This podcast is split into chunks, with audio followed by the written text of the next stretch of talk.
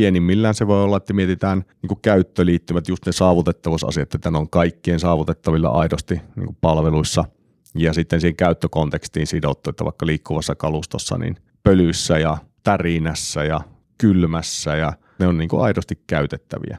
Ja ihmiset voi olla operaattoreita, jotka sitten vähän tehokkaammin operoi vaikka useampaa laitetta, kun ne laitteet on älykkäämpiä kuin tällä hetkellä. Tämä on Sixpotsin tekoja digitaalisessa siirtymässä.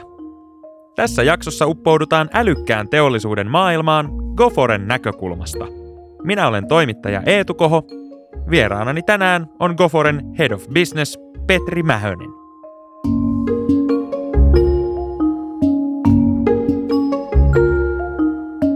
Petri Mähönen, te olette Goforella ainakin mun ennakkotietojen mukaan digitaalisen älykkään teollisuuden edelläkävijä. Niin mitä se sulle tarkoittaa?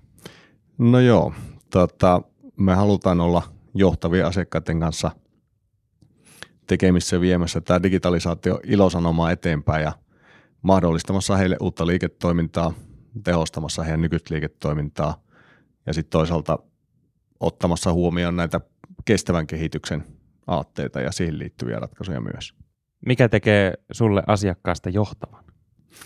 No, meillä on ollut ilo toimia tällaisten niin kärkiteknologiayhtiöiden kanssa, ketkä on arvostettuja omalla alueellaan ja vie sitä myös ulkomaille, sitä viestiä ja sitä liiketoimintaa. Ja mahdollistaa ehkä sitä kautta myös niin kuin kasvua Suomessa noin niin kuin muutenkin.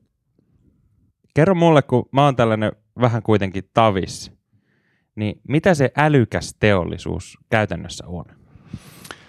Meidän näkökulmasta pystytään prosesseilla, digitalisaatiolla ja tehostamalla ihmisten toimintaa niin saamaan aikaan paljon hyvää. Se voi tarkoittaa niin teollisuusyrityksen kannalta eh, kustannussäästöjä, tehokkaampaa tekemistä, puhtaampaa ää, tuotetta, niin vähemmän päästöjä, liiketoimintaetua, sitä voi niin tarkastella tosi monesta näkökulmasta.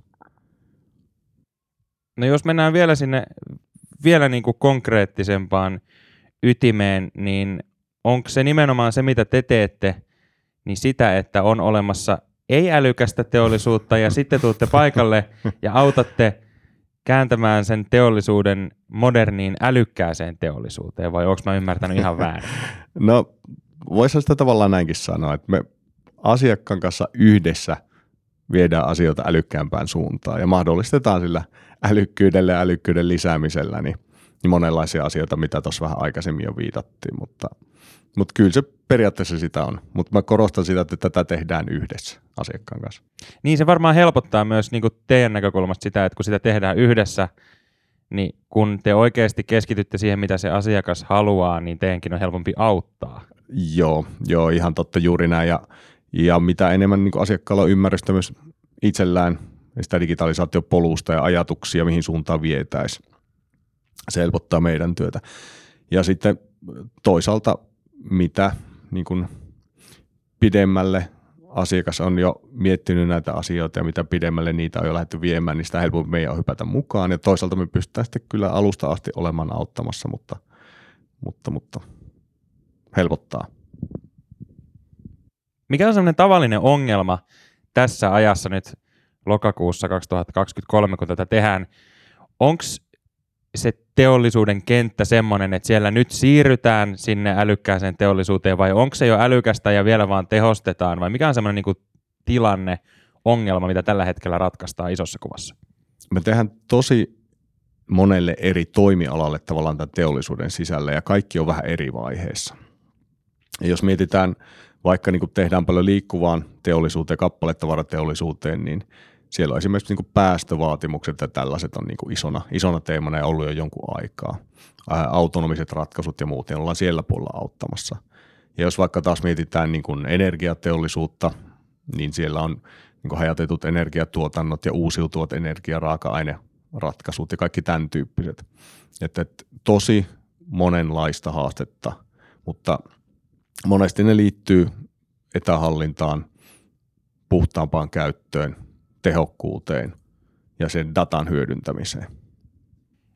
Ja kun puhutaan bisneksestä, niin kuin nyt taas puhutaan, niin kuinka suuri hyöty siinä rahassa saadaan, että tehdäänkin siitä älykästä? Onko ne niitä, että pystytään käyttämään etänä, jolloin säästetään mm. matkakuluissa, säästetään samalla tietysti luontoa, vai kuinka suuressa osassa mm. se raha pelaa tässä älykkyydessä? No totta kai se tässä liiketoiminnassa on, on merkittävä tekijä. Semmoista tarkkaa niin prosenttia tai euromäärää en pysty poikkileikkaavasti sanomaan, mutta nimenomaan noistahan ne tulee, että, että, että pystytään tehostamaan sitä toimintaa, saadaan tuotteet nopeammin markkinoille paremmalla laadulla, etähuolto, se analytiikan avulla voidaan tehostaa myös sitten toisaalta sitä tuotekehitystä, kun saadaan kentältä sitä dataa. Ja se on aika, aika iso kokonaisuus ja tavallaan semmoinen meidän näkökulmasta semmoinen niin elinkaari ajattelu, miten tätä pystytään miettimään, niin se tuo isoja säästöjä niin pitkässä juoksussa myös. Tuleeko sinulle mieleen jotain semmoista niin kuin huippuesimerkkiä jostain oivalluksesta, minkä te olisitte jonkun asiakkaan kanssa yhdessä tehnyt ja sitä kautta päässyt jonnekin uudelle polulle tai tehnyt jotain tämmöisiä niin kuin suuria loikkia. Niin kuin mulla oli ennakkotietoihin kirjoitettu, nyt olette nimenomaan niin kuin digitaalisen muutoksen tavallaan siellä kärjessä menossa, niin onko jotain tämmöisiä huippumuutoksia tai oivalluksia tullut vastaan?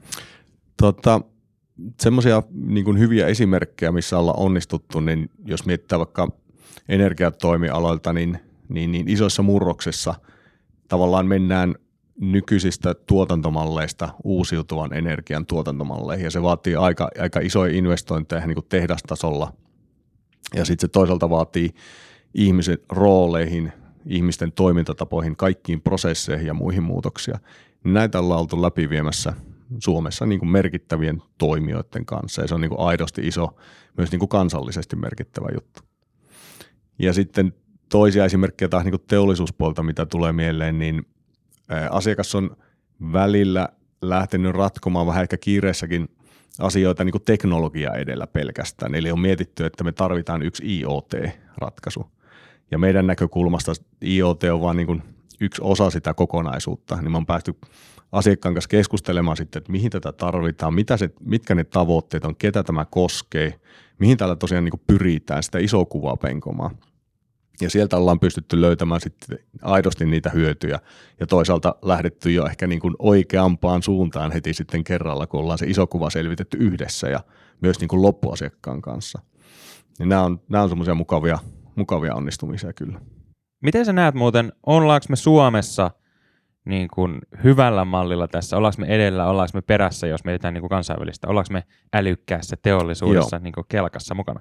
Kyllä, kyllä me ollaan ja täällä on tosiaan niin kuin aika huipputeknologiayrityksiä useita ja paljon. Ja jos miettii, meillä tehdään myös Saksassa ja kansainvälisesti liiketoimintaa aika paljon, että esimerkiksi niin kuin Amerikkaa ja Saksaa ja Ranskaa ja, ja niin edelleen, niin kyllä me ollaan edellä. Jos miettii vaikka just energiapuolta, sähkön mittauspuolta, teollisuuden digitalisaatiota, etähallintaa ja kaikkea tällaista, niin kyllä meillä on hyvät sapluunat viedä tätä osaamista myös niin kuin ulkomaille. Ja aidosti niin kuin pystytään sanomaan, että me ollaan, osataan nämä jutut.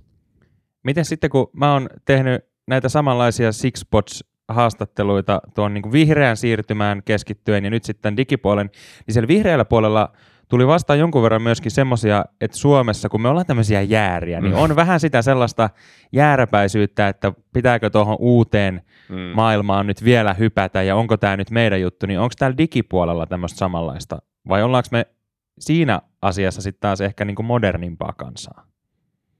No sanoisin, että kyllä me ehkä keskimääräistä modernimpaa ollaan, että totta kai niin kuin teollisuusyritykset, jos on valmistanut 50 vuotta tietyllä tavalla vaikka jotain tiettyä laitetta tai niin kuin yksinkertaistettuna niin kuin jotain rauta, rautaratkaisua, ja nyt sitä mietitään, että siihen pitää lisätä softaa tai että mitä tämä digitalisaatio kokonaisuudessaan mahdollista, niin onhan se niin kuin asiakkaan näkökulmasta aika iso hyppy. Ja se tosiaan vaikuttaa sitten lähtökohtaisesti niin monen asian, niihin ihmisiin ja prosesseihin ja kaikkeen muuhun, liiketoimintamalleihin. Mutta pääsääntöisesti asiakkaat ovat olleet todella kiinnostuneita kuulemaan ja miettimään, että mitä se lisäarvo ja mitä etua se heille voisi tuoda. Kyllä mä näkisin, että aika, aika avoin mielin mennään ja näkisin, että Euroopan tasollakin kyllä melko etukenossa. Petri Mähönen, sä oot nyt Goforella Head of Business, mutta aikaisemmin oot muun muassa tuolla Devectolla ollut puuhamiehenä. Niin nyt kun me ollaan täällä Jyväskylän Jyväskeskuksessa, jos oikein luin tuosta oven kyltistä, niin onko tämä Keski-Suomi teille semmoinen oivallinen lokaatio? Täällä on kuitenkin tunnettuja suomalaisia teollisuusyrityksiä, Valtraa, Valmettia. Niin onko tämä teille niinku ihan sattuman kaupalta vaan hyvä paikka vai onko tämä ihan strateginen muuvi, että täältä on hyvä toimia? Joo, se on varmaan sattuman kauppa, että itse olen täällä Jyväskylässä opiskelijan kautta tänne tullut, mutta tosiaan Devectolla lähdettiin nimenomaan tämän teollisuuskontekstia ratkomaan ja liikkuvan kaluston digitalisaatiota ratkomaan. Ja tota, sitä kautta puolitoista vuotta sitten yhdistyttiin Koforen kanssa ja Koforilla oli täällä Jyväskylässä toimistot ja, ja Tampereella pääkaupunkiseudulla ja niin edelleen. Se oli niin kuin hyvä matsi kokonaisuudessaan. Ja sitä kautta ehkä niin kuin tämä Keski-Suomi on, on meillä kyllä vahva toimisto edelleenkin. Täällä on tosiaan hyvää palvelupuolen osaamista ja hyvää teknologiaosaamista ja just niin kuin merkittäviä tekijöitä, niin kuin Valtarekan osa Akko-konsernia ja, ja muita, mitä tuossa jo mainitsit, Aidonia, sähkömittaripuolta ja Landiskyyriä ja Valmettia ja niin edelleen. Että kyllä täällä on niin kuin hyvää teknologista osaamista myös ja mehän palvellaan koko Suomeen myös täältä Jyväskylästä, että nykyisellä ei ole niin paikkasidonnaista tämä digitalisaatio tekeminen ja sitä kautta tämä tausta tuntuu kyllä hyvältä viedä niin kuin muuhunkin suuntaan. No mitäs nyt sitten, kun puhutaan tästä digitaalisesta murroksesta, niin katsehan on väkisinkin tulevaisuudessa, niin miten sä näet, mitä kohti te olette menossa? Mikä, onko teillä joku missio tämmöisen niin teollisuuden kentällä? Mitä te haluatte nähdä niin kymmenen vuoden päästä? Tai mikä se ylipäätään on se mittari, mihin te katsotte? Joo, me ollaan tavallaan mietitty niin kuin neljän tukialan kautta tätä, että me haluttaisiin sitä No ensinnäkin ymmärtää vielä asiakkaiden liiketoimintaa niin teollisuuspuolella tarkemmin, mutta viedä myös sitä ilosanomaa ja tuoda tavallaan asiakkaalle sitä meidän oppia siihen liiketoimintaan liittyen ja niin kuin digitalisointiin liittyen. Ei viedä sitä eteenpäin. Sitten toisaalta tavallaan tätä ihmiskeskeisyyttä, mitä niin kuin Industry 5.0 myös vie eteenpäin, niin sitä tuoda vahvasti. Tätä on edelleenkin, puhutaan digitalisaatiosta, niin helposti mennään siinä teknologian taakse mutta me halutaan tuoda sitä, että suunnitellaan niitä ratkaisuja edelleenkin ihmisille. Ja ne ihmiset on kuitenkin ne käyttäjät sitten lopulta. Ja ihmisiä tarvitaan edelleenkin ja, ja se on semmoinen iso teema. Eettiset arvot ja tämmöinen kestävä kehitys, se on meillä isona teemana ollut niin kuin Kofore alusta lähtien. Ja, ja monella tavalla mietitään taas niin saavutettavuuteen ja vaikka tekoälyn eettisyyteen liittyvät asiat ja ympäristön kestävyyteen liittyvät asiat ja, ja kaikkea tavallaan tätä pyritään huomioimaan ja nähtäisiin, että ne on niin voittava komponi meillä kuin asiakkaallekin tulevaisuuteen yhdistettynä siihen teknologiaosaamiseen. Jos puhutaan lisää tuosta ihmisyydestä ja teknologiasta, mutta se on hmm. tärkeää niin kuin ymmärtää, että se teknologia tarvii sen ihmisen vai tarviiko? Joo. No totta kai puhutaan tekoälystä ja muusta, niin uutissa nousee monesti esille se, että tavallaan tämä korvaa sitä ja tämä korvaa tätä ja kohta ei tarvita sitä ja tätä, mutta kyllä me edelleenkin uskotaan, että, että ihminen on se tavallaan se asiakas ja se käyttäjä, se operaattori ja monella tavalla se mahdollistaa edelleenkin, joka näitä, näitä laitteita ja muita käyttää. Ja se teknologia on tavallaan se, joka sitä sitten mahdollistaa sitä muutosta. Mutta kyllä se ihminen on siinä keskiössä ja ehkä se ihmisen niin kuin resilienssi ja se ihmisen jaksaminen ja tämän tyyppinen on sitten paljon kartalla toivottavasti tulevaisuudessa vielä enemmän kuin tällä hetkellä. Kuinka paljon te mietitte, kun te kehitätte erinäköisiä teollisuuden aloja, niin kuin puhuitte, että teillä on laaja kenttä, niin mm. onko se nimenomaan just sitä ihmislähtöstä, että hei, kehitetään semmoinen ratkaisu, että sen ihmisen ei tarvi istua sillä traktorissa, vaan se traktori voi ajaa sitä peltoa ees, tai se, se ihminen voi tehdä sen ajan jotain järkevää, missä se saa sen Joo. ihmisyyden käyttöön. Onko tämä niinku se lähtökohta, mitä te yleensä mietitte, tai minkälaisia ajatusmalleja siellä pyörii? No toi on varmaan ihan hyvin sanottu, ja sitten tavallaan just sitä rutiinityötä ja ehkä sitä haastavaa, mikä ei välttämättä ole sitä tuottavaa työtä, niin sitä pyritään sitten automatisoimaan ja digitalisoimaan. Ihmiset on kuitenkin tässä muutoksen keskiössä se se, joka tätä hommaa vie sitten aidosti oikeasti eteenpäin. Mutta niin pienimmillään se voi olla, että mietitään niin kuin käyttöliittymät, just ne saavutettavuusasiat, että ne on kaikkien saavutettavilla aidosti niin kuin palveluissa ja sitten siihen käyttökontekstiin sidottu, että vaikka liikkuvassa kalustossa, niin e, pölyssä ja tärinässä ja kylmässä ja kaikki tällaiset asiat, ne on niin kuin aidosti käytettäviä. Ja ihmiset voi olla operaattoreita, jotka sitten vähän tehokkaammin operoi vaikka useampaa laitetta, kun ne laitteet on älykkäämpiä kuin tällä hetkellä. Niin ja toi on ihan hyvä pointti, että se on myös niin kuin ihmisyyden kannalta ihan kiva, että se laite toimii pakkasessa, mm. tuulessa, sateessa, kylmällä, kuumalla. Sen saadaan niin kuin mm. viile, viilennettyä, se saadaan niin kuin Ja sitten saman tien tullaan myöskin varmaan siihen rahaan, että niistä saadaan Mm. mm. tehokkaampia, se on niin kuin myöskin rahallisesti tehokkaampaa. Kyllä, juurikin näin. Kaikkea tätä pyritään huomioimaan. Miten sitten, kun te tosiaan toimitte täällä niin kuin pyramidin huipulla, olette edelläkävijöitä, niin te varmaan myöskin näette ne haastepuolet aika hyvin. Niin mitä sä sanoisit, että mi- mikä on niin kuin ne suurimmat haasteet tällä hetkellä, että me päästäisiin eteenpäin? Onko jotain semmoisia lasikattoja, mitä pitäisi murtaa? Onko jotain asenteita tai lain pykäliä, jotka ei ole niin kuin tulevaisuuden maailmassa realistisia tai mit, mitkä on niin kuin vähän semmoisia hassuja. Tästä pitäisi päästä eroon. Suomessa kohtuullisen hyvin kyllä mahdollistetaan tämän tyyppiset asiat ja panostetaan, niin kuin puhuttiin, niin tavallaan tuohon digitalisaatioon ja muuhun. Että, ja toisaalta niin kuin päästönormit ja muut ajaa sitten siihen puhtaampaan tekemiseen ja, ja niin edelleen. Että kyllä mä näkisin, että ne aiheut, että tehtävissä ne on. Tietysti niin kuin Suomi on suhteellisen pieni maa ja muuta, että ehkä ne investoinnit on tietyllä tavalla rajallisemmat kuin, kuin, niin kuin isossa maailmassa. Mutta Suomessa on mun mielestä käytetty, käytetään tosi tehokkaasti pääsääntöisesti niitä resursseja, mitä yrityksellä on käytettävissä. Mutta ehkä niin kuin uskomattoman pienillä resursseilla pyöritetään aika maailmanluokan yrityksiä, kun sitten pääsee näkemään se oma, että se on niin lähtökohtaisesti aika käsittämättömän tehokasta, mutta ehkä jos sitä pikkasen enemmän vielä paukkuja saataisiin, niin päästäisiin vielä pidemmälle, mutta, mutta ei, ei mun mielestä mitään semmoisia isoja esteitä tule mieleen, että kyllä palikat on aika hyvin kohdallaan. Niin kuin puhutaan älykkäästä teollisuudesta, niin mulla näin niin kuin taviksena tulee just heti mieleen se, että se on varmaan kalliita investointeja, kallista koneistoa, kalliita laitteita, niin minkälaiset edellytykset Suomessa on tehdä näitä investointeja? Minkälaiset edellytykset meillä on saada kansainvälistä rahaa? Ollaanko tänne niin kuin kiinnostuneita tulemaan? Mä toivon, että tänne ollaan kiinnostuneita tulemaan niin jatkossakin. Ja tämä, tämä on niin iso asia, että tähän vaikuttaa jo sitten paljon, paljon mitä tuolla politiikassa päätetään ja niin edelleen. Mutta, mutta kyllähän niin kuin, niin kuin sanottu, niin täällä on näitä huipputeknologiayrityksiä, mitkä toivottavasti pysyy täällä ja ne saa sitä kautta Suomi, Suomi-kuvaa ja investointia tänne. Kyllä mä näkisin, että tässä ja voittava kompo edelleenkin on. Mitä nyt sitten, kun me mietitään tätä sun pestiä? Sä pääset niinku näkeen tätä tulevaisuutta käytännössä. Eikö Mm. näin? Älykästä teollisuutta. Sä päät nä- näkeen sitä, mihin me ollaan menossa. Niin mikä sulle on semmoinen niinku kruunun jalokivi, minkä sä oot päässyt näkemään, mistä on tullut sulle semmoinen fiilis, että tämä on nyt niinku makeata ja tämä on nyt tulevaisuutta. taas toimialasta riippuen niitä on paljon esimerkkejä. Mun mielestä nämä kaikki niin autonomiset tai sanotaan, että kuljettavaa, kuljettajaa avustavat teknologiat, mitkä aidosti on niin vanhassa maailmassa sun on pitänyt jokainen, vähän vaikea selittää, mutta tavallaan jokainen yksittäinen asia sen kuljettajan pitänyt itse ratkoa ja ohjata ja niin edelleen, vaikka jostain tietystä akselista tai puomista, niin nykyisellään pystytään osoittamaan, että menet tonne ja teet tämmöinen homma, se auttaa sitä kuljettajaa valtavasti ja tehostaa sitä työtä.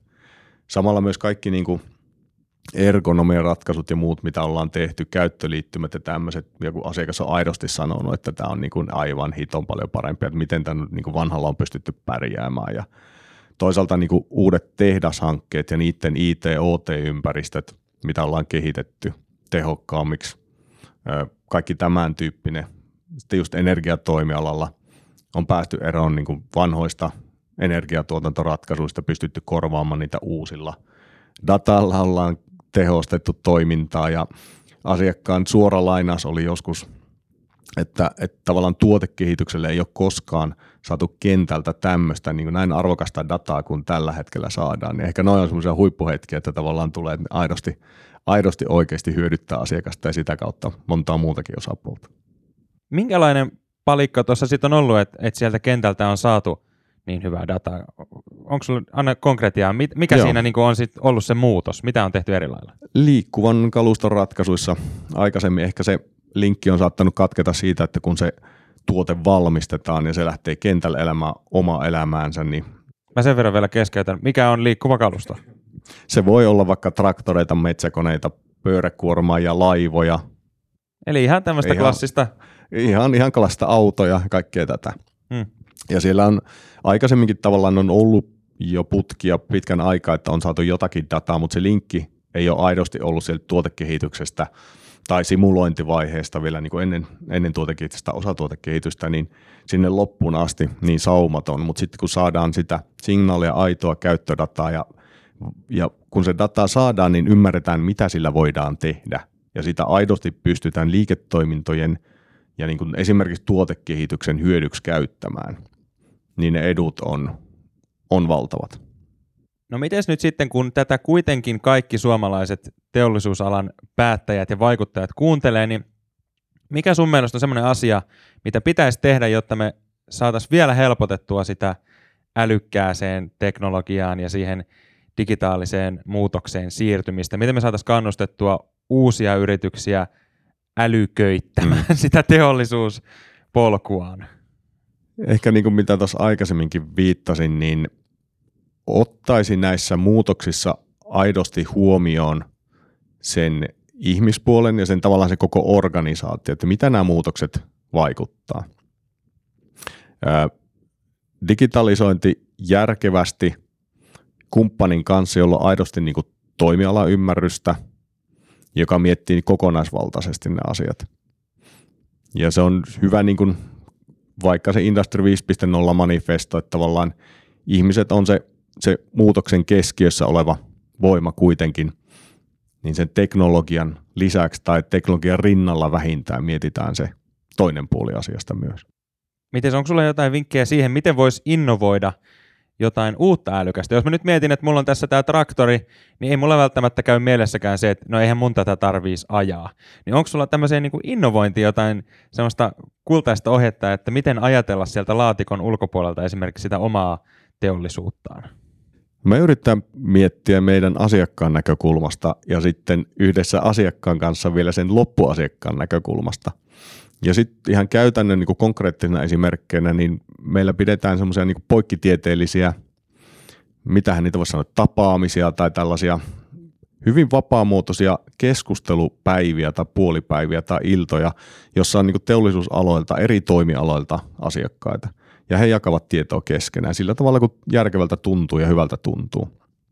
Se on ollut äärimmäisen tykätty ja mielenkiintoinen ja siinä tulee semmoisia hyviä aha-elämyksiä puoli ja toiset. Kuitenkin toimialojen sisälläkin on paljon eroja, mutta myös löytyy paljon asioita, mitkä voidaan tehdä järkevästi samalla tavalla ottaa oppia toisilta. Ja se on ollut yksi vahvuus mun mielestä Suomen teollisuuskeneessä, että ei, ei niin kilpailevat yritykset on ollut tosi halukkaita jakaa keskenään tietoa. Ja meilläkin on ollut paljon sellaisia tosi hyviä palavereita, missä on vaikka kolme, kaksi kolme asiakasta ja me oltu keskustelemassa tästä tulevaisuudesta ja vaan, että minkä tyyppisiä ajatuksia kaikilla näihin liittyen on.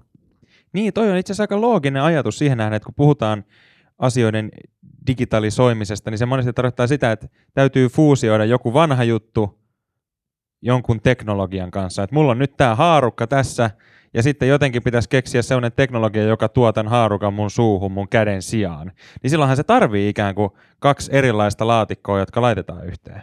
Näin se monesti on, ja sitten jos ensimmäisen ajatuksen kanssa tullaan pöytään, että tämmöinen me tarvitaan, mutta kun sitä vähän aikaa mietitään eri näkökulmista, niin se voikin olla, että se on pikkasen erinäköinen, mutta huomattavasti vielä tehokkaampi tai parempi ratkaisu kuin mitä alun perin pöydällä oli. Että kyllä mä näkisin semmoinen tiedonvaihto sparraus sellaisen pitkän digitalisaatiokumppanin, mutta myös niin kuin PR-ryhmän toisten asiakkaiden kanssa, niin ehdottomasti kyllä kannattaa. Sixbotsin mahdollistaa Sixnet, teollisten alueiden verkosto. Sixnet-verkosto tukee teollisten ja julkisten toimijoiden välistä yhteistyötä ja verkottaa teollisia yrityksiä niiden tarvitsemiin osaamisiin ja TKI-infrastruktuureihin kautta Suomen. Tutustu toimintaan sivustolla six.fi kautta sixnet.